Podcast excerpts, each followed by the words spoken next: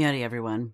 After careful consideration, Atlas, the Clowder contributors, and I have decided that we're not going to publish episode 85 on the recorded post show platforms, um, YouTube and the podcast platforms. While we discuss sensitive content on Genderful all the time, um, those discussions are still always within the community guidelines around casual ableism and um, we decided that for the sake of the safety and sanctity of our community, we cannot release this episode. Um, the the language used in the episode by our guest violated um, our agreements in the community, and it does it just doesn't feel good to Atlas or I to be putting that out into the world. So, in place of episode 85, um, our amazing Clowder contributor, Lee, has actually agreed to share its pilot episode from its brand new, sparkling, brand new podcast, Strange Stories from Odd Folx. It's written and edited by Lee, it's read by Tracy Clifton, and the art is by Lexi Jones. This podcast explores queer stories, and the pilot is going to be exclusively available for a limited time right here on the Genderful podcast. So I want to thank all of the contributors for your conversations this week um, around this. I know we've had to put in a little extra extra hustle to get our episode published this week, and I hope you, the listeners, enjoy your special preview of 3:05 a.m. It's a great story. I hope you'll enjoy it. Hi there, listener. Welcome in. This is Strange Stories from Odd Folx with an X. This episode is entitled 3:05 a.m. A Ghostly Tale by Lee Hulme. Content warnings for this episode are ghostly happenings and swearing. Please remember to take good care of yourself. And with that, why don't we begin? There was a faint flicker not much more than a blur, lasting only a tenth of a second. And the corner of the rug at the foot of the stairs leading up from the hallway flipped up and folded over itself by three inches. It was 3:05 a.m. It was moving day, and Trixie bolted around the house, directing the movers. She'd been going since 7 a.m. when she'd met the cute estate agent to get the keys. Erica had brought two cups of coffee and waited with her in the house, listening to the radiators ping as they slowly began to heat the place for the first time in a while. They somehow wound up swapping stories of terrible exes, Trixie bowing down to Erica's tale of the lady who, in her awkward attempts to validate Erica's transness, used to feel her newly budding breasts every few days and pronounce them bigger. If she was right every time, I swear I'd never be able to stand upright now, Erica finished. Trixie, laughing till she cried, handed her an imaginary crown, and Erica cheered quietly. Shortly after, the moving van had arrived, and now the house was in something that almost approached organized chaos. Her trust fund had paid for the house, though one of her signatories had needed some persuading by the other. But her grandparents had left her a lot, and she would be old enough to properly inherit in under a year. So he had relented, and even signed off on an extra to start renovating the place. Something Trixie had, to the despair of her family, attended multiple trade courses to gain qualifications for. After finishing takeout Chinese and a steaming cup of mint and chamomile tea, Trixie headed for her bed. As she went, she kicked the corner of the rug at the foot of the stairs back over so she wouldn't trip in her sleepy stumble downstairs for morning coffee. There she showered, stretched her stiff muscles, and went to bed. She was asleep in moments. Awaking to the dawn light, she grumbled to herself about forgetting to put the blackout blinds up. For a few minutes, she considered putting a pillow over her face and trying to sleep some more, but set this aside. She had lots to do today, and it would be lovely to collapse on the sofa for a well earned nap later on. Bleary eyed, she carefully made her way down the unfamiliar stairs, tripping on the curled over corner of the rug sat in the hallway, and made it to the kitchen, where she had unpacked her coffee kit the day before. With hot caffeine on the go and breakfast starting to sizzle on the oven, she yawned widely and thought about her plans. She had detailed to do lists, paint swatches, and Pinterest mood boards in her phone, but the immediate jobs were easy enough to remember. Painting needed to be done before unpacking, because she'd just need to protect everything again, whereas right now it was all still in boxes and she just needed to use the dust sheets. But before she could paint them, the walls needed sanding down. The chipped old paint on them had to go before fresh went on. So, first order of the day was a trip to the DIY store to buy paint and some spare sanding pads for the sander. She'd need plenty of those before she was done.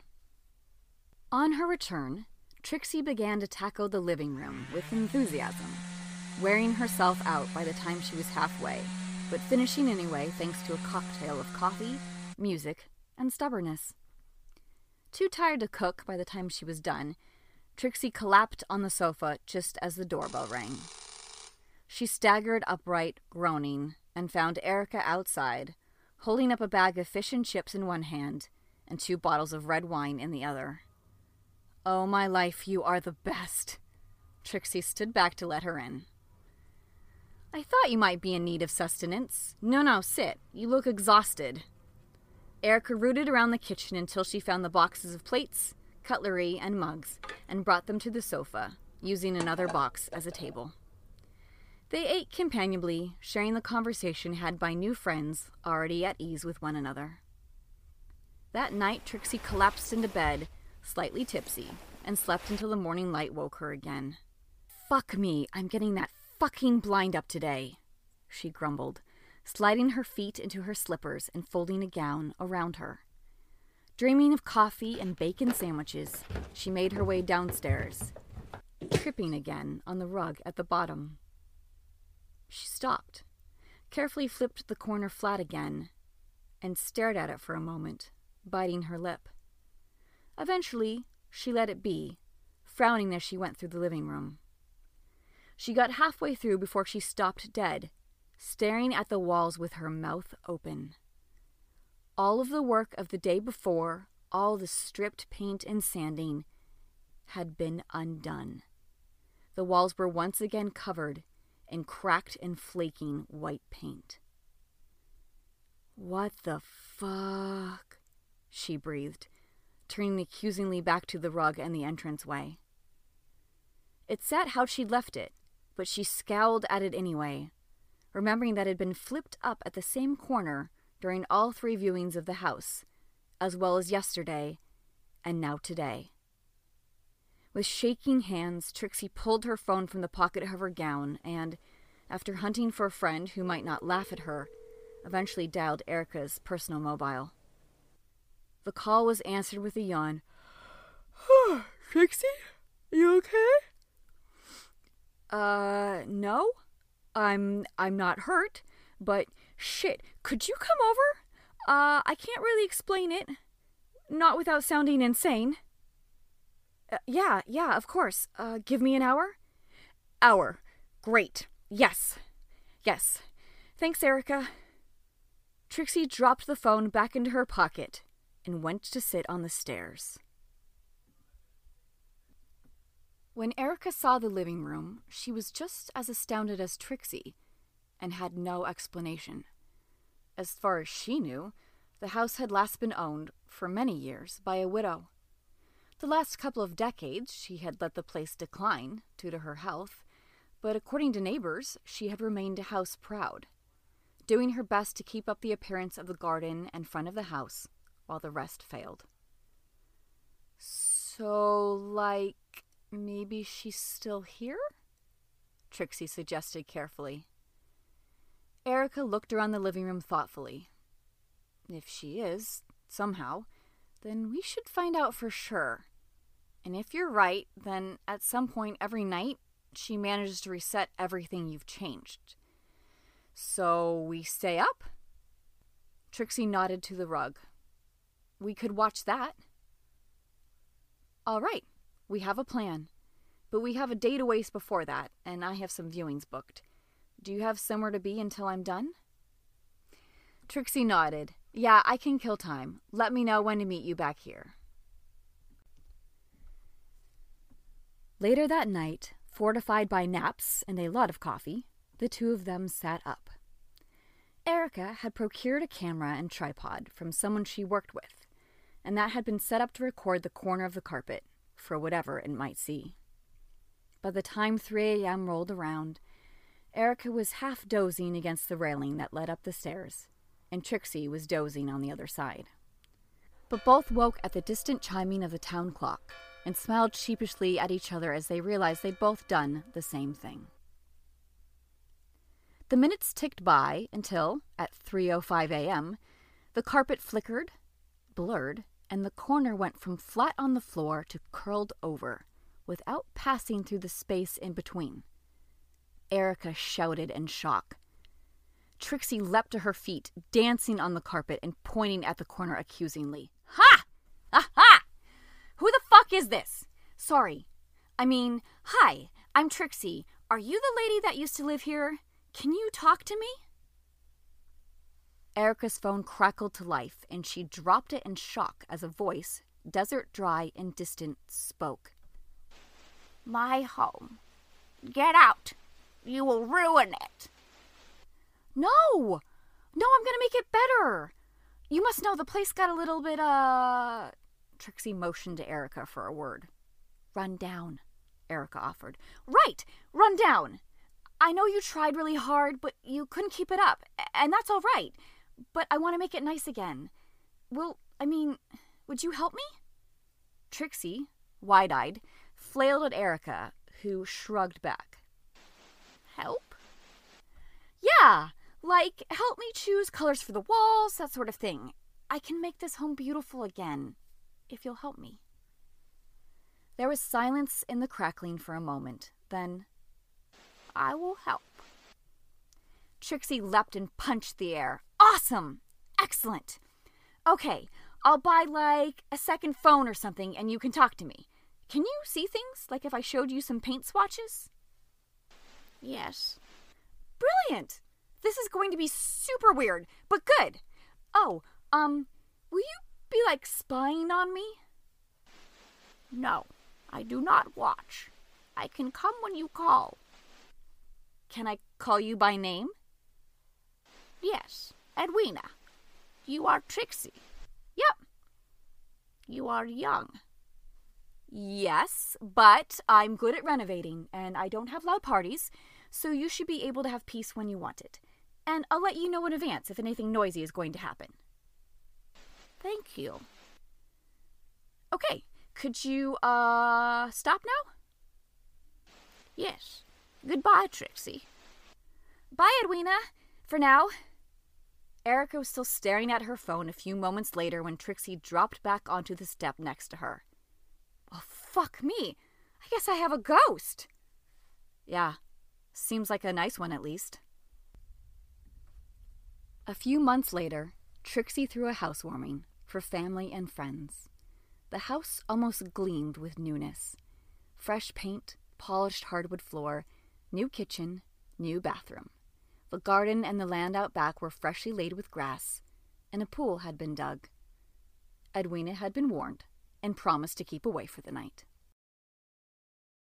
Erica had arrived early, ostensibly to help with setting up, but really to check in.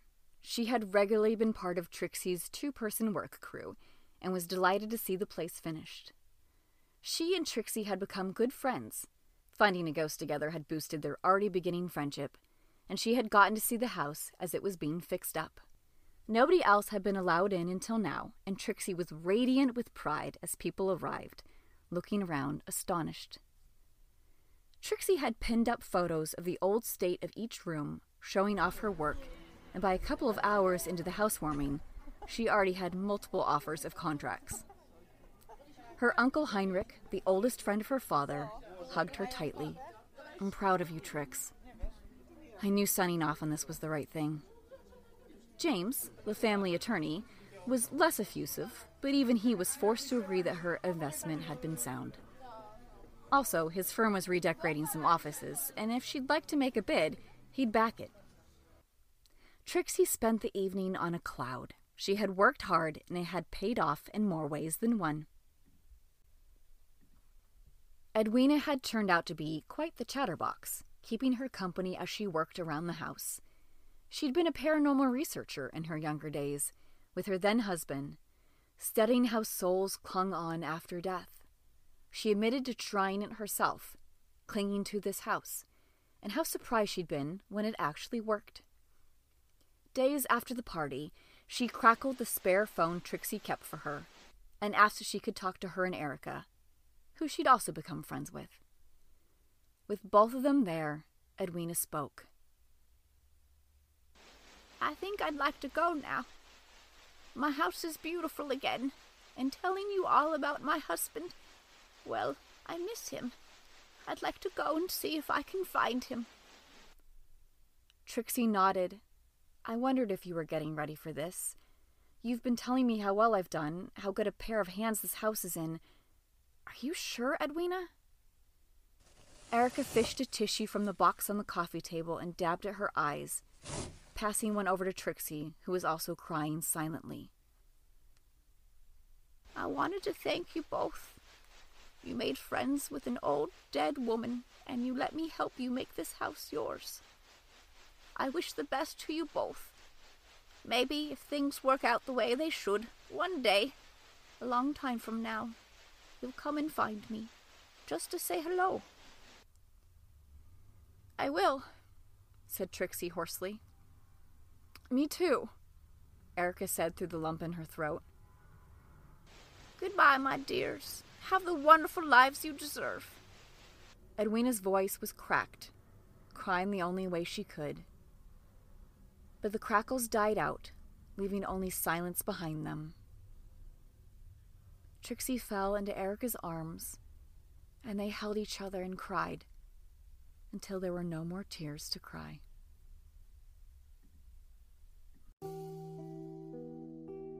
Thanks so much for listening.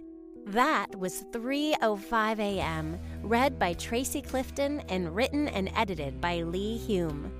If you're LGBTQIA2S+, and you'd like to submit a story for us to use, we'd love to hear from you. Check the show notes for a link to do that. Also, in the show notes, you will find info on the music, sound effects, and where else you can find us. We love visitors, so do come and say hi. The show is produced by Tracy Clifton, Lexi Jones, and Lee Hulme. The intro and outro are read by me, America Young. Hi there. This has been a Team Cuddles production.